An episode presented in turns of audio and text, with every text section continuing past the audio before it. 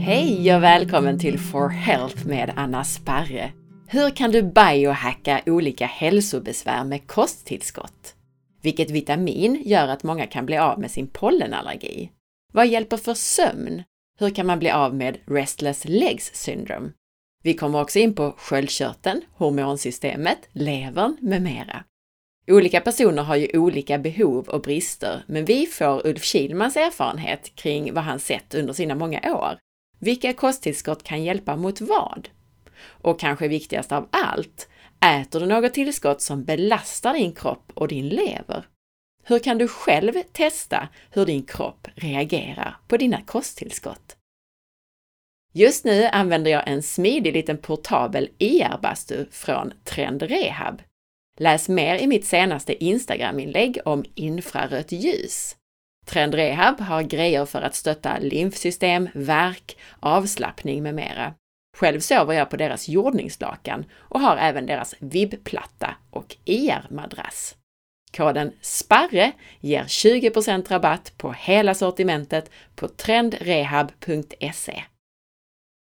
På naturligt.se hittar du många av de produkter jag själv använder i form av naturlig deodorant, tandkräm och hudvård. Det finns även näringstäta saker att stoppa i kroppen, inklusive torsklever. Fokus är naturligt, hållbart och zero waste. Med koden SPARRE får du hela 20% rabatt på allt på naturligt.se. Jag finns på facebook.com forhealth.se och på Instagram som asparre. Du hjälper till att hålla podcasten levande genom att gilla inläggen när de dyker upp i sociala medier och genom att dela med dig av avsnittet i en Facebookgrupp, på Instagram och till vänner. Och gå gärna in och lämna en recension av podcasten i iTunes. Det hjälper oerhört mycket. Tusen tack! På forhealth.se hittar du mina e-böcker och du kan gå min distanskurs om du vill få grunderna kring kost, hälsa och viktnormalisering. Och så kan du boka mig som föreläsare både online och på plats. På forhealth.se kan du även anmäla dig till nyhetsbrevet som kommer ungefär en gång per månad. När Ulf i det här avsnittet nämner att han testat tillskott och så vidare, så syftar han på kinesiologi i form av HKT, det vill säga att man kommunicerar med kroppen och nervsystemet med hjälp av muskeltester. Vill du veta mer om det här, om Ulf Kilman, kinesiologi och HKT, så lyssna på vårt första avsnitt 288. Sök också på Ulf Kilman i sökrutan på forhealth.se så hittar du inlägg, filmklipp och fler avsnitt. Men det går utmärkt att lyssna här nu utan några förkunskaper och du kommer även att få tips i slutet av det här avsnittet på hur du själv kan testa dina kosttillskott. Ulf är lite av en okänd kändis. Han är mannen som hjälpt våra stora atleter och inte bara OS-medaljörer får hjälp. Han hjälper också gemene man med många olika hälsobesvär. Hej Ulf och välkommen tillbaka! Hej! Jättekul att få vara tillbaka. Idag så ska vi ju prata om vilka kosttillskott som kan hjälpa mot vad. Mm. Låt oss börja med någonting som har varit aktuellt för många det senaste halvåret, nämligen pollen. Mm. Många får ju enorma problem både under våren och även med gräspollen och annat under sommaren. Men här finns det ju faktiskt biohack med kosttillskott som kan hjälpa. Berätta om det! Ja, jag har ju tittat. Det är ju ofta så att kroppen reagerar för starkt mot någonting eh, histaminpåslag kallas det ju för. Då, och då ser vi det att eh, höga halter av B-komplex nu får, kan man ju inte veta, vi, vi kommer kanske lite mer om, in på det här med eh, när vi pratar här om hur man ska testa om produkten är bra eller inte. Men höga halter av B-komplex eh, ger lindring och tar bort oftast allting som har med pollenallergi att göra. Finns det någon förklaring till det, alltså varför det funkar så? När man, när man tittar på hur en kropp fungerar så ska ju kroppen, eh, man äter ju mat och den maten ska innehålla vad man behöver ha. Även fast man kanske inte får i sig allting man behöver ha så överlever man det oftast i alla fall. Men när man har ätit sin mat så ska man tugga sönder den och då blir det en massa som ska förändras. Eh, den här massan går inte att använda förrän den är basisk nog som kroppen tycker att den är basisk nog för att kunna använda. Och då när den är basisk, den här massan, då bildar kroppen bikarbonater och annat för att basa den här massan. Så då ska kroppen bygga upp det den behöver ha utav den maten man ätit då. Och då behövs det oftast för varje steg, eh, nedbrytnings eller uppbyggnadssteg, så behövs det ofta salter, mineraler eller B-vitaminer för att alla steg ska kunna ske. Men man överlever som jag sa redan eh, fast man kanske inte har allt i kroppen och då gör bara kroppen på konstiga sätt, lite sämre sätt. Men har man rätt mängd utav allting så, så, så ska kroppen kunna göra alla sina processer på ett bra sätt. Och B-vitaminer är med nästan alla steg. Ja, det är klart att man reagerar lättare på mat och annat eh, som kommer in i kroppen om man inte har brutit ner saker ordentligt. Ja, kroppen kan inte bilda signalämnen och annat. Eh, det blir fel i kommunikationen i kroppen. Ja, just det. Men det var ett jättebra tips för alla med, med pollenallergi. Ja, det tycker jag och det är värt att prova. De flesta säger att ja, det är borta helt och hållet nu. Och då är det ju ofta rätt höga doser. Jag själv äter ju utav min egen sort då, eh, fyra tabletter fyra gånger per dag. Och det äter jag kontinuerligt. Råkar man få i sig någonting eh, B-vitamin som ligger lite högt så, så brukar man, eh, kissar man ju ut dem, de är ju vattenlösliga oftast då. Så så det brukar inte vara något farligt att prova på att äta lite högre mängd tills man hittar den nivån som man ska ha om man inte vet hur man kan testa fram det. Jag har ju utbildat många människor runt som finns i hela Sverige som kan hjälpa en att testa ut exakt dos då förstås. Men man eh, kan ju testa och prova sig själv först. Och oftast börjar man kanske med två tabletter tre till fyra gånger per dag. Eh, oftast fyra gånger per dag. Och så räcker inte det så tar man en tablett till tills man ser att nu släpper det här pollenallergit. Och vi ska väl också tillägga att det är inte, oftast inte en quick fix utan man behöver äta B-vitaminer ett tag så att man, ja. man får börja redan innan pollensäsongen. Det, det underlättar om man har det redan från början. Sen kommer det bli lindring om man börjar äta det då och det kan försvinna på någon timme bara allting då. Men, men man behöver fortsätta under tiden pollenet är i luften om man är känslig. Sömn är ju någonting annat som många kämpar med. Har du mm. något tips där när det gäller tillskott som kan hjälpa? Utomlands har man ju provat eh, saker och ting mot sömnbesvär länge. I USA så har man ju provat i alla fall om det är upp till 50 år har på med melatonin, L-melatonin. Eh, och det använder man ju väl där mycket istället för sömnmedel. Här i Sverige använder vi sömnmedel men helt plötsligt så, så börjar vi förstå det där med melatonin som hjälper kroppen att somna in. Eh, då så märker man att det finns ju inga biverkningar överhuvudtaget på det. Men då eftersom folk börjar använda det här i Sverige så börjar ju läkevetenskapen börja opponera sig att vi började köpa sånt där och dosera själv. Så då förbjöds det tills eh, läkarvärlden eh, började lägga de mediciner här i Sverige också så läkaren började skriva ut melatonin. Men det är inte tillräckligt bra melatonin tycker jag. Man får inte sälja melatonin här i Sverige utan eh, på apotek med läkarens tillrådan. Men man kan köpa för eget bruk från USA. Så där kan man gå in och beställa själv och då är det ju oftast den man köper då är 3 milligram och då brukar man ta två kapslar in, inför sömnen då man lägger ungefär 10-15 minuter innan man går och lägger sig så tar man två stycken sådana tabletter. Och jag har ju provat många sådana där man köper hem därifrån och de flesta har funkat bra. När, när man får hem någonting så, så har ju vi pratat tidigare om hur kan man testa saker själv. Och då har vi pratat om det där känna nacken och allt det där. Och jag vet inte hur du vill lägga upp det där med det. Men det är ja, jag tänkte att vi ska i slutet av det här avsnittet prata lite om hur man ser, för att det är ju vissa eh, kosttillskott som ens kropp reagerar negativt på. Så det kanske, ja. trots att det kanske känns som att det hjälper i början så kan det ändå belasta kroppen ja, på ett dåligt sätt. Det är ju, oavsett vad du får köpa så ska man ju testa och se att det stämmer för en själv, att det, är, att det fungerar. Och det är jättebra att man kan testa själv. Så, det, så det är som man, för annars kan man ju prata om alla möjliga saker folk köper och eh, men får hem dålig vara. Och de flesta saker som säljs från apotek eller från läkemedel skriver, ut det här är ofta störande så det tycker jag inte är bra nog om man ska nu tänka på sådana saker. Sen, sen vet man ju att det här med eh, att kroppen bygger ju upp alla ämnen den behöver ha om man äter en, en fullvärdig kost. Och fullvärdig kost, vad är det då? Ja, det är ju att man äter gröna växter och bär väldigt mycket i alla fall. Det är en grund till att kunna bilda alla saker man ska ha i kroppen. Då kanske man inte behöver eller ha hjälp med sömnbesvär eller så om man äter så. Jag tänkte också bara betona det att vi berättar i slutet av avsnittet vad vi menar med det här, att man kan testa om ja, kroppen reagerar negativt på det.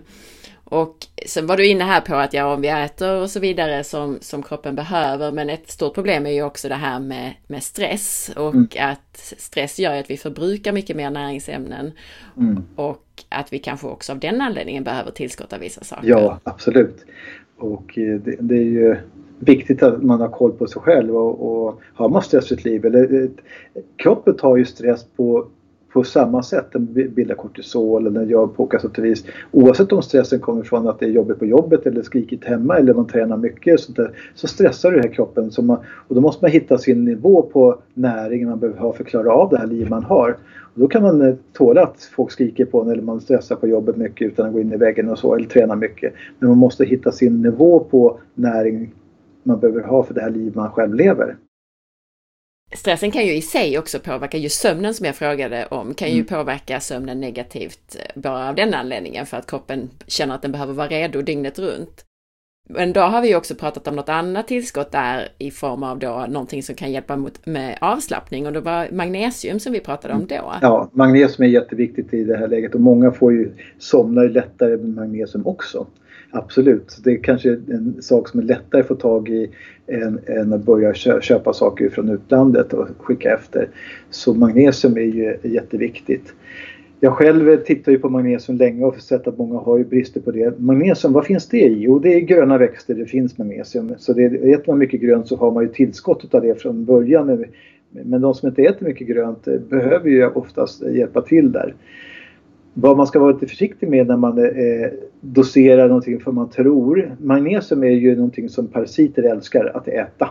Så den äter upp magnesiumförrådet i kroppen och så ger man då magnesium till kroppen så när man parasiten också så kan man få större symptomproblem liksom utav det.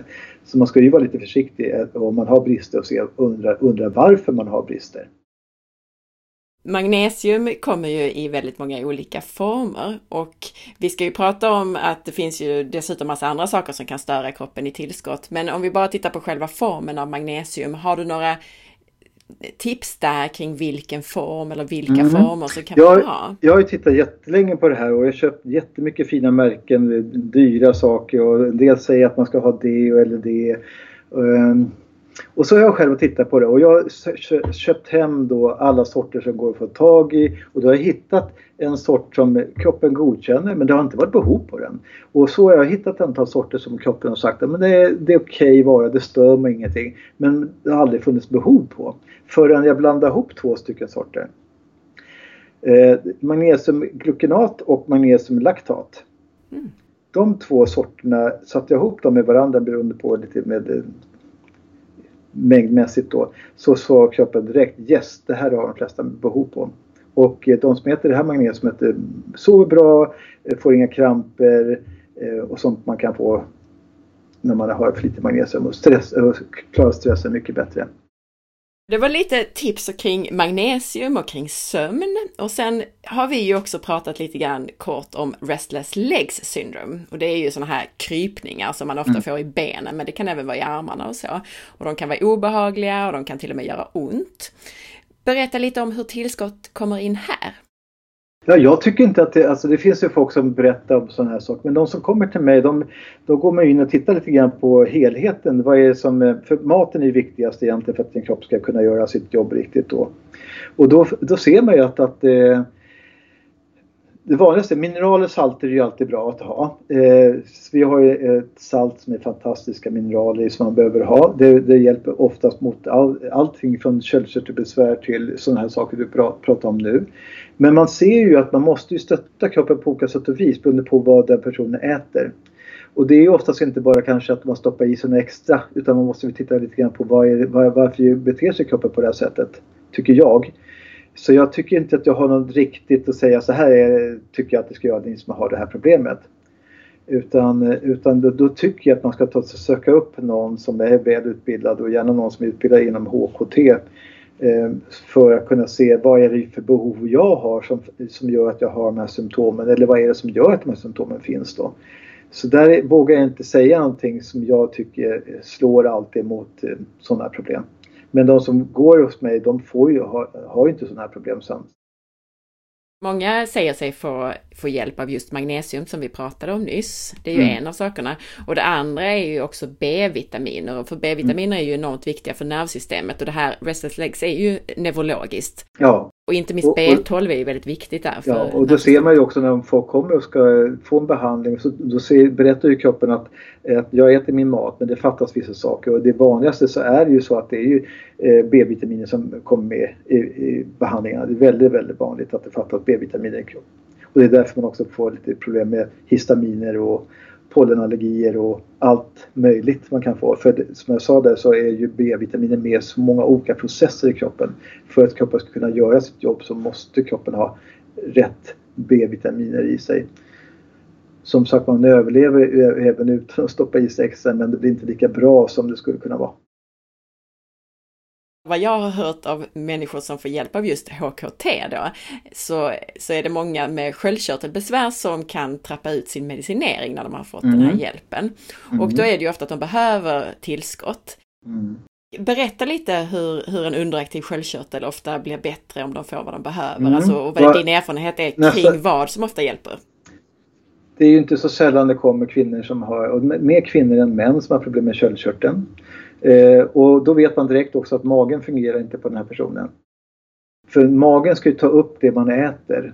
Och eh, vad vi ser då, om man börjar få ordning på magen så brukar man kunna trappa ner mediciner man fått från läkaren med vacciner och så för att kunna få bort det här problemet. Men man gör ju inte det direkt utan man måste se, säkerställa att magen börjar jobba på rätt sätt så att den tar upp näringen. Annars kan man ju få följdproblemet av att inte köldkörteln gör sitt jobb.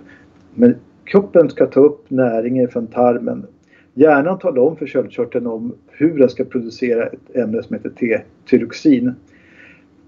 Och då styr hjärnan den här förmågan med ett ämne som heter TSH, Tyroxin Stimulating Hormone. Men om inte tarmen funkar och tar upp näringen så kan ju inte kroppen bygga upp det. Då säger hjärnan till höj, höj, höj, öka den produktionen.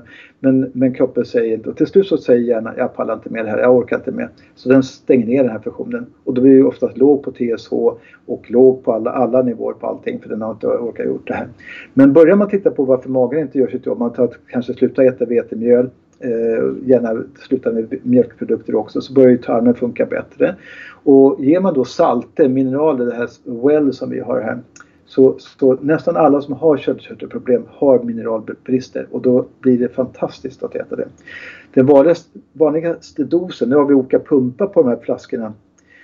I normala fall så är det 7 pump, 7 till 11 pump 3 till 4 gånger per dag. En dagsbehov. Eh, för att hjälpa kroppen att kunna göra de här processerna. Och så, typ så gott som alla som har haft problem med köldkörteln eller har problem med köldkörteln behöver ha det här saltet. För att då kan kroppen börja bilda dessa signalämnen utav sig själv. Men man måste titta på få ordning på magen också. Och det är ju kosten som är viktig där och titta på så att man har en mage som fungerar och tar upp näringen. Och som du säger, steg ett kan ju vara att ta bort det som, som stör mest, som oftast är då vetemjöl och mejeriprodukter. Ja, just precis. Och det här, du säger pump här, för att det saltet som du pratar om här är mm. ju ett salt som är högt i mineraler och som är dessutom, det är någon joniserad form, va? alltså det är en flytande mm. form. Precis. Och nu skulle jag kanske sagt att man kunde ta milliliter eller på något sätt, men jag har det i pumpform. Låt oss komma in på lite mer obalanser i hormonsystemet. Alltså vi pratade mm. ju om sköldkörteln och det är ju hormoner. Men det finns ju massvis med hormoner som styr olika saker i kroppen. Mm. Om man har, ska vi säga generella besvär med hormoner, vad kan då vara problemet i kroppen? Ja, vanligtvis är det ju någonting där kroppen inte bryter ner sin mat. För maten ska brytas ner i olika steg och bilda olika saker hela tiden. Och eh, då bryter kroppen ner fetter med eh, proteiner och eh, ja, fetter, proteiner och kolhydrater i olika steg, bildar kolesterol. Det tar ett tag innan det bildar kolesterol. Kolesterol är ett förhormon. Det är ju också bildar gallsalter också men kolesterol ska bilda pregnenolon. nästa steg. Så bildar 17-hydroxypregnenolon så bildar DHEA. Och om man tittar från kolesterolet så börjar ju då med pregnenolon som åt sidan går till progesteron som många kvinnor har problem med. Och progesteron ska bilda 17-hydroxyprogesteron och så går det ner könshormoner. Men hela den kedjan går också mot binjurehormoner. Då blir det kortikosteroner och aldosteroner och allting åt den vägen. Men allting börjar med kolesterol. Så jag brukar titta på de som har problem med hormoner. Att titta på, har vi tillräckligt mycket med kolesterol? Har man inte det, då, får, då vet man att jag bryter inte ner maten tillräckligt för att kunna bilda dessa hormoner. Då får man titta på vad ska jag ha för ört eller växt för att hjälpa kroppen att bryta ner maten så att den kan bilda kolesterol tillräckligt. Då brukar kroppen få skjuts på alla dessa hormoner. Men ibland så ligger det längre ner i kedjan. Många kvinnor till exempel har ju problem med progesteron då. Eh, och det är stopp där någonstans. Och då måste man titta på vad behöver jag ha för att det här ska börja funka? Är det fetter eller behöver jag ha eller behöver jag D-vitaminet för att det här ska funka? Men det är oftast någon kofaktor, någonting som ska komma in emellan ett steg för att, så att den, inte kroppen gör de här sakerna i rätt steg och då får man hormonella problem.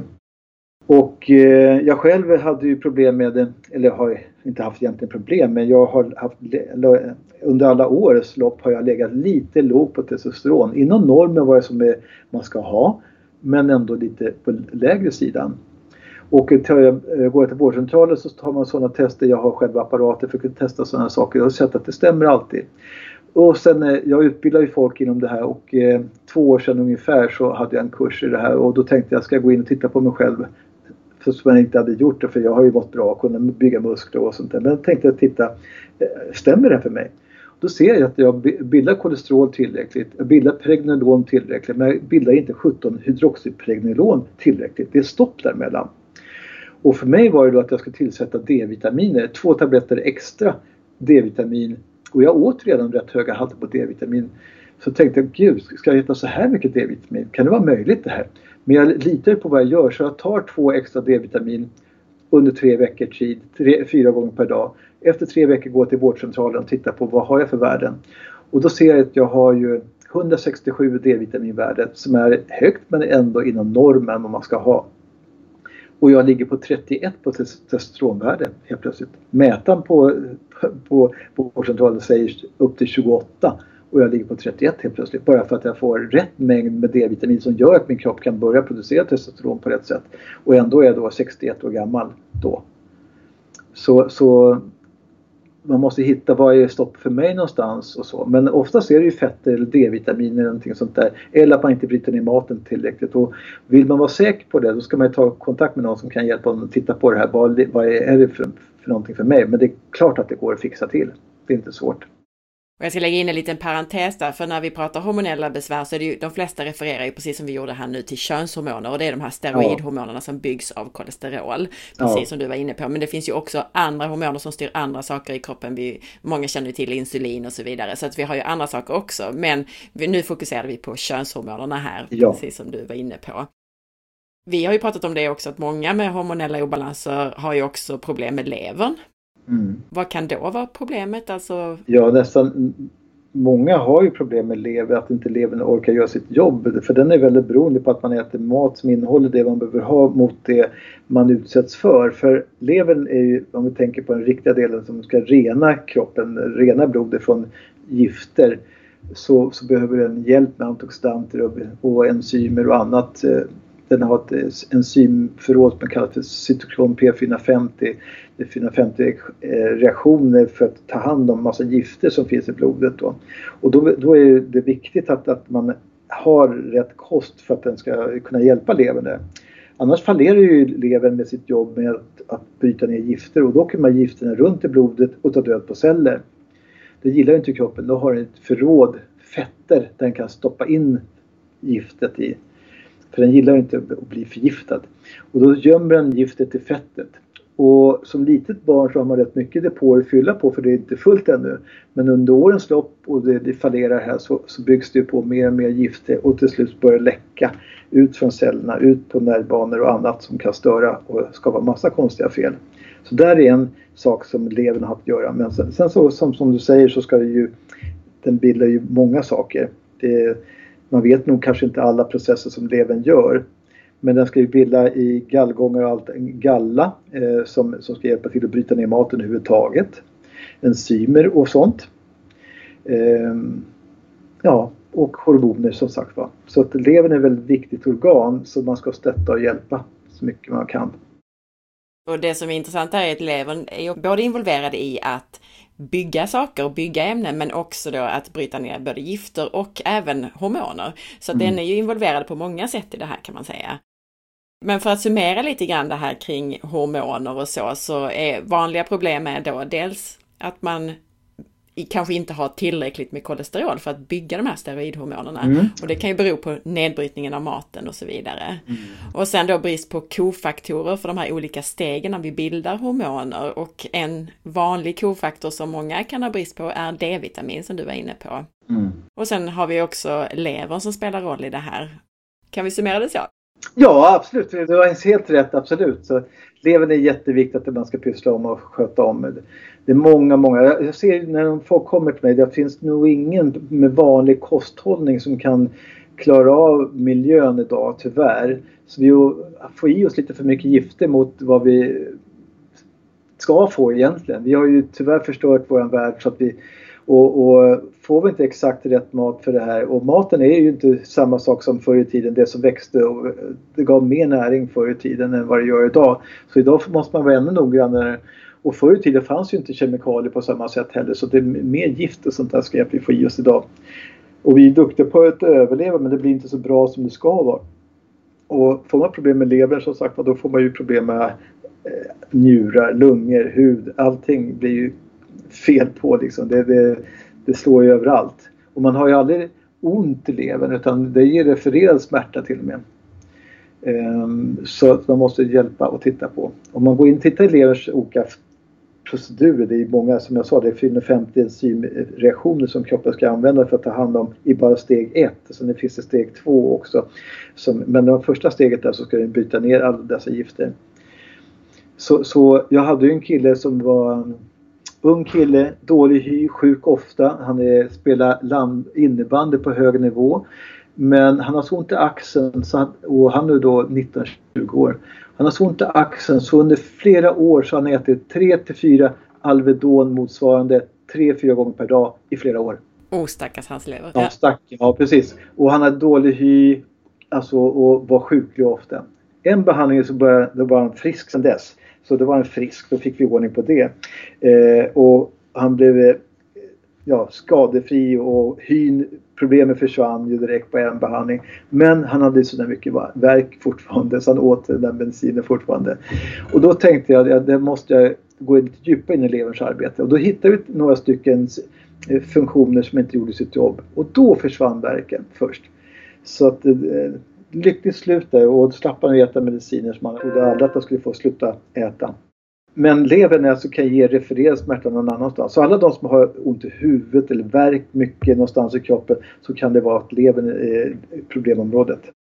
Och vill man lära sig mer om just levern så har jag gjort tre hela avsnitt om just det här med leverns biotransformation, alltså detox kan man säga, och alla de här olika faserna som levern arbetar i. Så vill man lära sig om det så finns det i avsnitt 112, 114 och 116. Och sen har jag dessutom gjort ett, ett avsnitt om just huvudvärkstabletter, en giftig berättelse eller något sånt där heter det avsnittet. Jag kommer faktiskt inte ihåg vilket nummer det är på det avsnittet, men eh, den, det bör man också lyssna på. Vad bra, ja vad kul. Då har de ju mycket att titta och lyssna på. Du och jag har ju tidigare gjort ett avsnitt om hur man kan använda örter, bland annat förebyggande mot parasiter och så vidare, till exempel när man är på resande fot eller om man har fått i sig någonting dåligt. Och då kan jag ju hänvisa lyssnarna att lyssna på avsnitt 294, för det har vi ju redan pratat om. Mm. Har du några fler sådana här biohacks eller som du kommer på här på stående fot eller ska vi gå vidare med lite andra frågor kring det här med ett kosttillskott? Sen får de jättegärna komma med någon fråga kan jag hoppa in och berätta det vid något snabbt tillfälle någonstans om det är någonting de verkligen vill veta i det läget då. Men som sagt en allsidig kost och eh, hjälpa levern hantera miljön eh, och då finns det där Glow som vi har pratat om tidigare som är, som är verkligen gjord för att hjälpa levern. Den hjälper levern att hantera miljögifter och så Eh, så man slipper gå och bli... För, för, när man blir förgiftad så är det, då har ju det med ålderdomen att göra. Man lagar in gifter så börjar det läcka på olika sätt och vis och åldrande börjar, cellerna dör i förtid och sånt där. Så att det någonting man ska göra för sin hälsa så ska man stötta levern i dess arbete. Låta bli att belasta kroppen med saker som vi vet belastar kroppen som vetemjöl och mejeriprodukter. Stötta tarmen och tarmens nedbrytning och stötta levern. Det är väl bra huvudsteg att börja med. Det är jättebra saker, precis.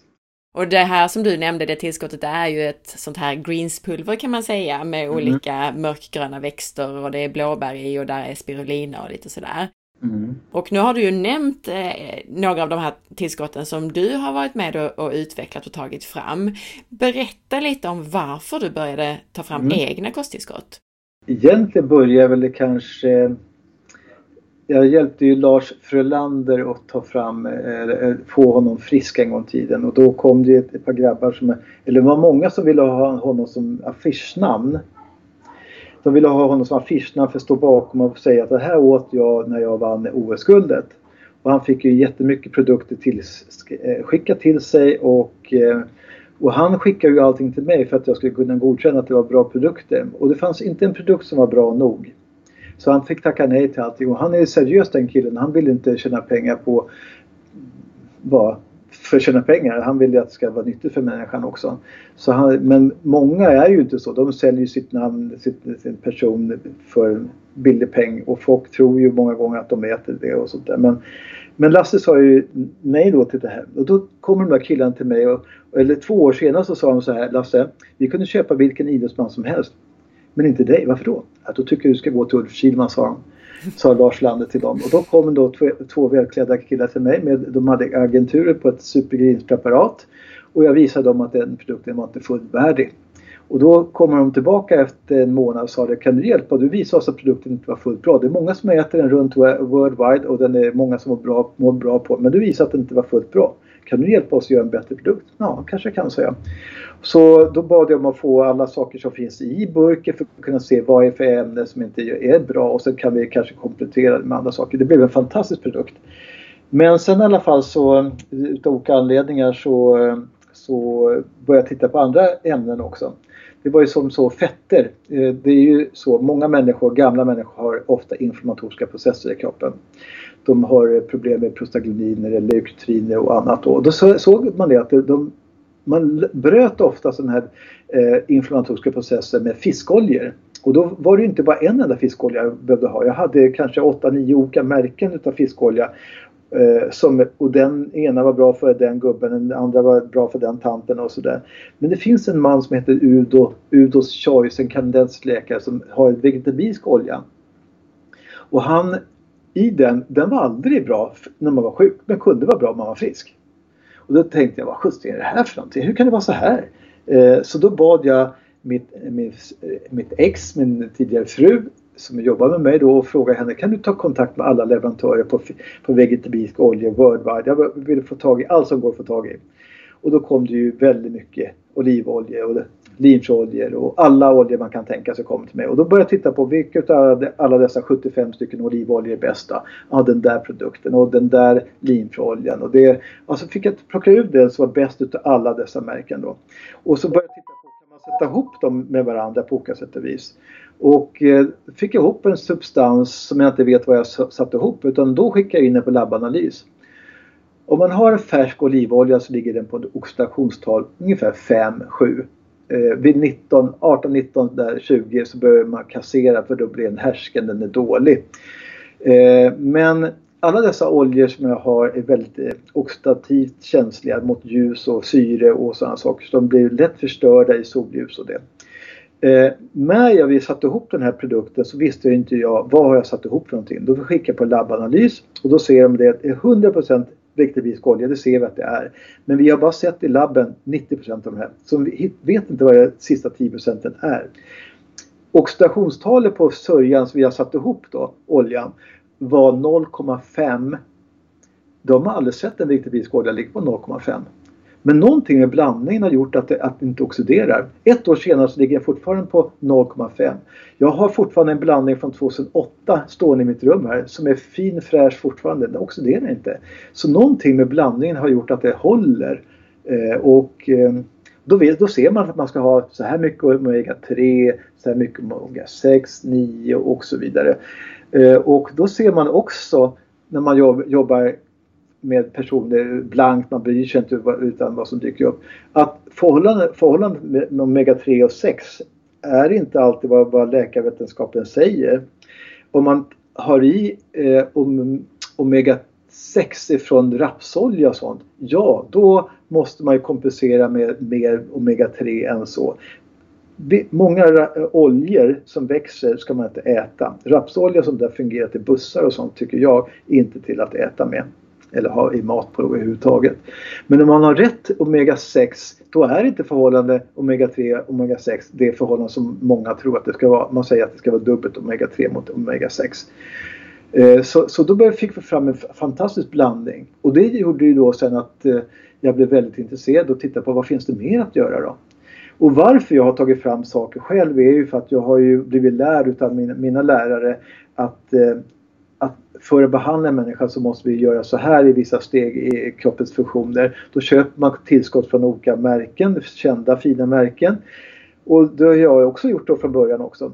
Men helt plötsligt så ser man att en burk som har kommit nu de har ändrat form på den, de luktar annorlunda innehållet och jag ser att den fungerar inte som den brukar göra tidigare.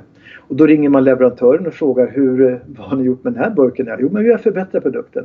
Och jag ser ju direkt att de har försämrat produkten. Jag kan inte ens använda produkten för det går inte ens in i systemet man står och jobbar efter. Så jag får kassera. Och då har det försvunnit för mycket märken eller för mycket bra saker under årens lopp. Så jag har varit tvungen att börja leta själv och titta för att jag ska kunna göra bra behandlingar med folk. Då, då ser man att det är ju växter och bär som är det viktigaste. Alltså rena fina växter, inte tillsatt någonting och så, eh, som lättast tas upp utav kroppen för att kunna användas. Och finns det någonting på marknaden redan som är okej okay, så, så, så fortfarande säljs på ett bra sätt då behöver inte jag göra den produkten för då, då kan jag köpa därifrån. För det, det är inte alltid lätt att göra produkter heller, det kostar massa pengar och så. Så jag är jätteglad om det finns produkter eh, som man kan köpa från andra märken också. Men de som jag har gjort är, var, har jag varit tvungen att göra för att jag ska kunna göra bra behandlingar med folk. Och när du nu pratar om, ska jag ändå tillägga, när du pratar om vad som fungerar eller inte fungerar och, och, vilka kroppar som, som vill ha och så vidare, då pratar vi utifrån det vi har pratat om i tidigare avsnitt. Vi började med avsnitt 288, men vi har också gjort några till avsnitt mm. om det här HKT och det handlar ju om det här att man muskeltestar helt enkelt och då mm. ser vi ju det att om man lägger ett tillskott som kroppen inte vill ha eller som till och med belastar kroppen så blir man ju svag i muskler eh, när man har den nära kroppen eller äter det. Så det är ju utifrån den aspekten vi pratar här. Och då ser jag den, för jag jobbar ju mycket med läkare och eh, laboratorium och ser att det stämmer ju det på det sättet också. Ehm, många skickar ju folk till mig som har varit hos läkare och labb och har olika problem och jag hittar samma problem och läkarvärlden får kanske inte få bort det och sen hittar jag samma problem och gör vad jag ska och så skickar man tillbaka och ser man att det är borta. Så jag har ju sett att det, även fast man kan tycka konstigt med muskeltester så ser man, man läser av nervsystemet på olika sätt och vis. Det finns flera, inte bara muskeltester man kan läsa av. Så ser man att man kommer väldigt nära sanningen om vad kroppen vill ha eller inte vill ha. Så på det sättet har vi byggt upp ett, ett, ett sätt. Folk har kommit till mig med med produkter de har ätit och mått bra på tycker de. Men då ser man att de har fått till och med sjukdomar, skador, till och med cancer för att ha ätit produkter som de tyckte att de mådde bra på från början. För att bindemedel eller kapseln eller någonting har varit fel i produkten. När man sätter ihop en produkt så ska det om man nu är helt rätt ute, man har hittat ett, eh, en substans som är jättebra, man ska sätta den i en tablett eller en kapsel, så måste den gå tyvärr genom en maskin. Alla de som tillverkar produkter då måste ha smörjmedel i den här maskinen. Då använder de ofta magnesiumsterat som inte fungerar alls för människan. Och då fastnar ju lite magnesiumsterat i produkten också och in i en kapsel och in i tabletter och så. Och då äter man då den tabletten varje dag så kommer man bli sjuk någonstans. För man har vissa svagheter som, och då slår de här produkterna på de svaga partierna oftast och då kommer man bli sjuk till slut om man äter samma sak varje dag, varje dag, varje dag. Eh, ska man äta någonting som, eller man går och köper någonting så vill man ju absolut inte bli sjuk på, på det i alla fall. Och det är det minsta man ska begära. Sen kanske man inte har eh, fallenhet eller förmåga att se vad det är jag har behov på så man köper rätt saker. Men man ska ju i alla fall inte behöva bli sjuk på det man äter. Det tycker jag är det minsta man ska begära. Och jag kan säga att det mesta som säljs ute på marknaden är tyvärr inte bra. Och jag kan inte gå och säga det till folk att den här märket och det märket är dåligt eller så utan jag vill ju hellre lära, att lära ut hur testar man saker själv. Som vi har lärt lite grann på något avsnitt hur man känner i nacken och lite sånt där. Och göra sig fräsch från början så man har en bra kropp att testa med.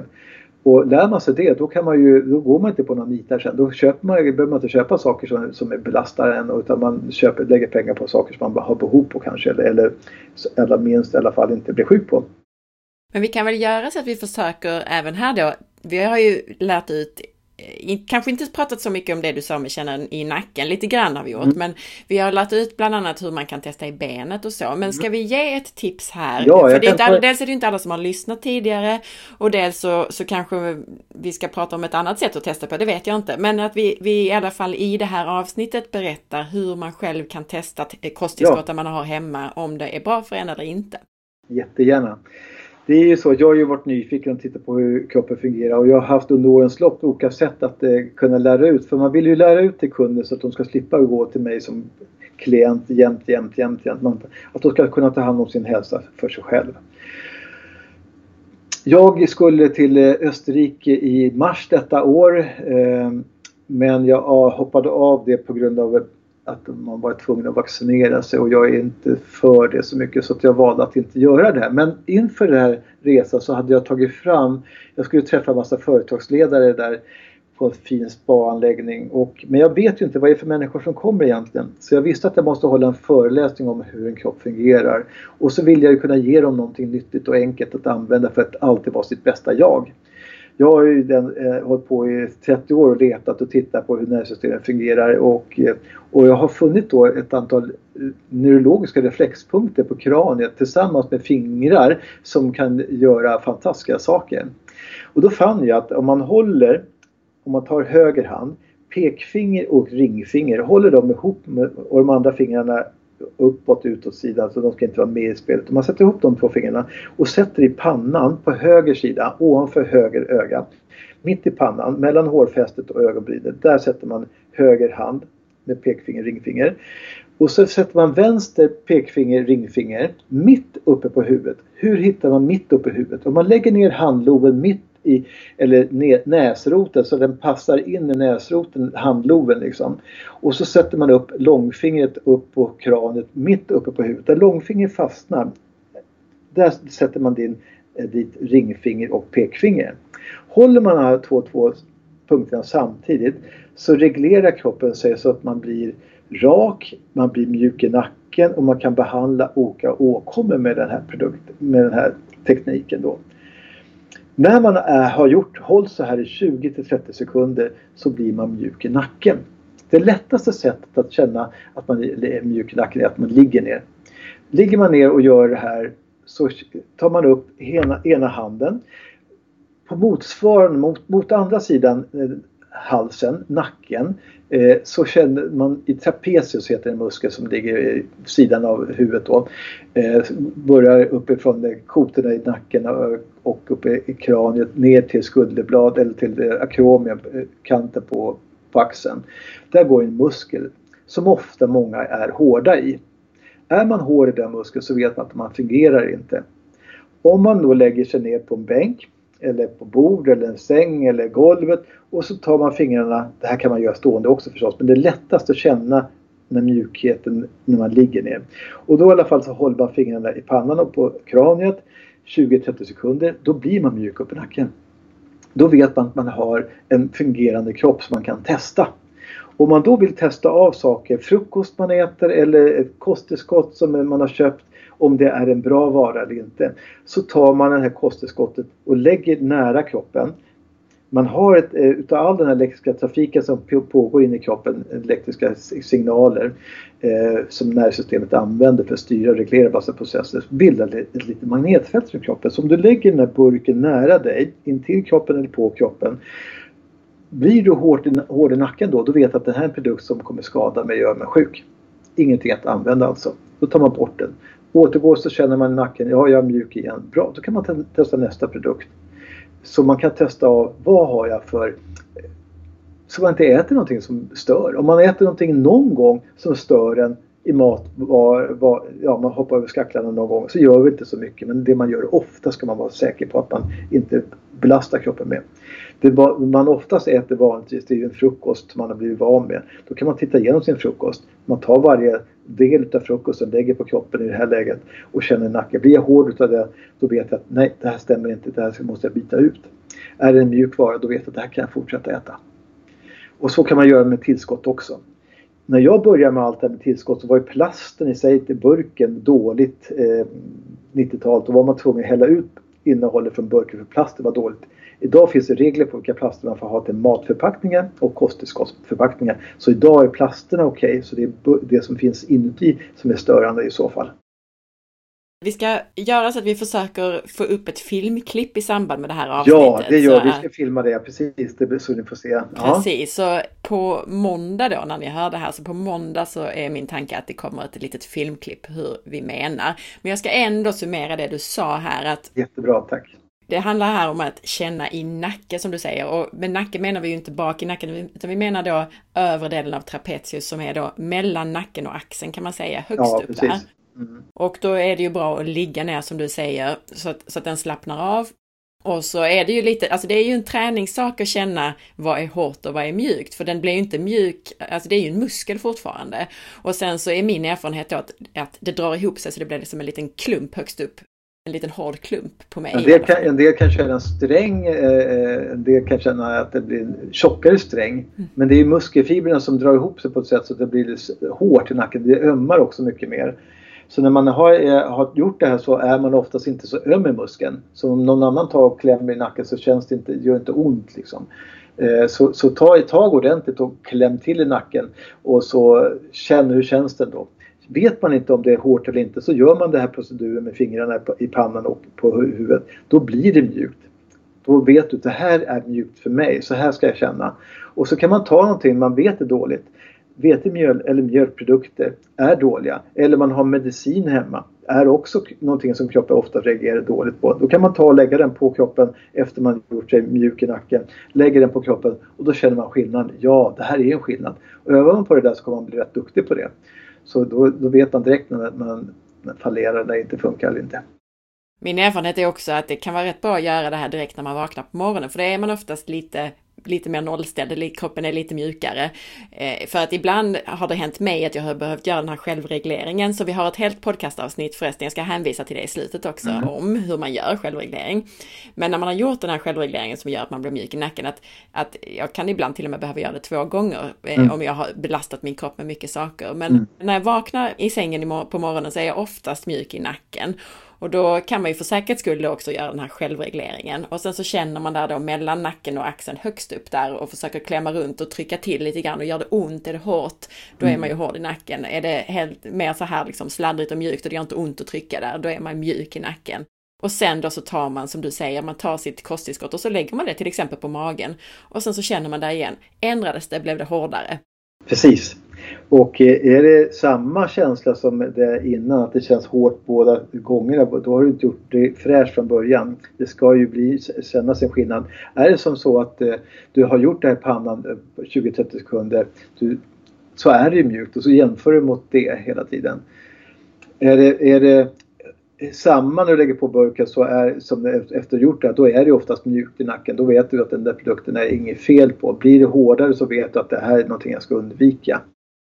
Och återigen då, självreglering, det var eh, höger pekfinger och ringfinger i pannan och vänster pekfinger och ringfinger ja, på kronan av huvudet. Det är självregleringen, 20-30 ja. sekunder. Men det ja. finns ett helt podcastavsnitt om detta också. Ja, bra. Och så gör vi en film om det så får vi se, visa hur man klämmer och känner på det där. Tusen tack för detta. Är det någonting som vi har missat här idag som du tycker vi ska prata om? Ja, jag tycker väl i alla fall att ni ska vara försiktiga med att eh, det man köper, man, man lyssnar på så mycket och man, man, vill ju tro så mycket och vad skrivs i tidningar, vad sägs och sånt där. Och då kan ni ju se att det finns en sanning som inte kanske är en sanning um, om ni lär er testa saker själv. Så lägg tid på det här. Det här ni kommer få så mycket användning av det i framtiden. Är man hård i nacken fungerar man inte. Gör man sig och fräsch då kan man hitta när det börjar bli fel i kroppen Eh, det är rätt lätt fort att lära sig och om man gör det då och då att man känner att eh, jag känner ju rätt fort, man känner i nacken, ja jag är fräsch eller inte, annars är jag, rättar jag till mig. Gör man det på morgonen som du sa att du gör på morgonen så, så efter en timme och det har hänt någonting, jag blir hård i nacken, så får man ju titta på vad har hänt där under den timmen? Vad har jag gjort? Har jag ätit mat? Har jag pratat telefon? Vad har, vad har jag gjort för någonting? Så man börjar titta, jaha, mellan de där tiderna hur kan jag sluta fungera? Det är då jag blir hård i nacken. Då kan man bara hitta det som, som belastar en, som stör en. Så det kan du få hjälp med mycket saker i livet i det här läget då. Att börja hitta sina tillkortahavanden. Då. Precis, lär man sig det så är det ett väldigt smidigt sätt att ha med sig. Det har man ju med sig överallt faktiskt. Ja. Tusen tack Ulf! Tack så mycket och så gör vi en lite fin film på det här så folk får se hur det går till i verkligheten också. Det gör vi. Ja, vad bra. Tack så hemskt mycket. Avsnitt 64 är Huvudvärkstabletter, en giftig berättelse. Avsnitten om levern, detox i verkligheten, är 112, 114 och 116. Och på samma tema bör du lyssna på 108 och 110 om gifterna i din vardag och hur du minimerar dem. Missa inte att vi även pratat med Ulf Kilman i populära avsnitt 288, 290, 292, 294, 301 och 312. Och sök gärna fram filmklipp som vi har gjort genom att söka på filmklipp med Ulf Kilman i sökrutan på forhealth.se. Med koden SPARRE25 får du 25% rabatt på alla biljetttyper till Sockerfria dagen den 12 oktober vare sig du vill vara med på plats eller digitalt. Du anmäler dig på sockerfriadagen.se. Jag hoppas att du gillade avsnittet. Dela med dig av det så att fler får ta del av det. Är du ny med att lyssna på podden? Missa då inte avsnitt 300 som heter Börja här och som guidar dig rätt. Veckans recension i iTunes är från Johanna Beijer som skriver en kunskapspodd som varmt rekommenderas. Jag har lyssnat på Annas podd under några år och det är en guldgruva för den som vill ta sin hälsa i egna händer. Anna intervjuar intressanta personer, sammanfattar på ett lättfattat sätt och täcker in olika kunskapsområden inom livsstil och hälsa. Jag ser verkligen fram emot varje nytt avsnitt och lär mig alltid något nytt. Jag har också gått tillbaka och lyssnat på avsnitt igen för att repetera. Tack Anna för att du vågar sticka ut hakan och lyfta fram viktig kunskap som gör skillnad i människors liv. Från Johanna. Följ med på facebook.com forhealth.se där du kan hitta avsnittsinformationen till det här avsnittet som du kan dela och där du flera gånger i veckan hittar nya hälsotips.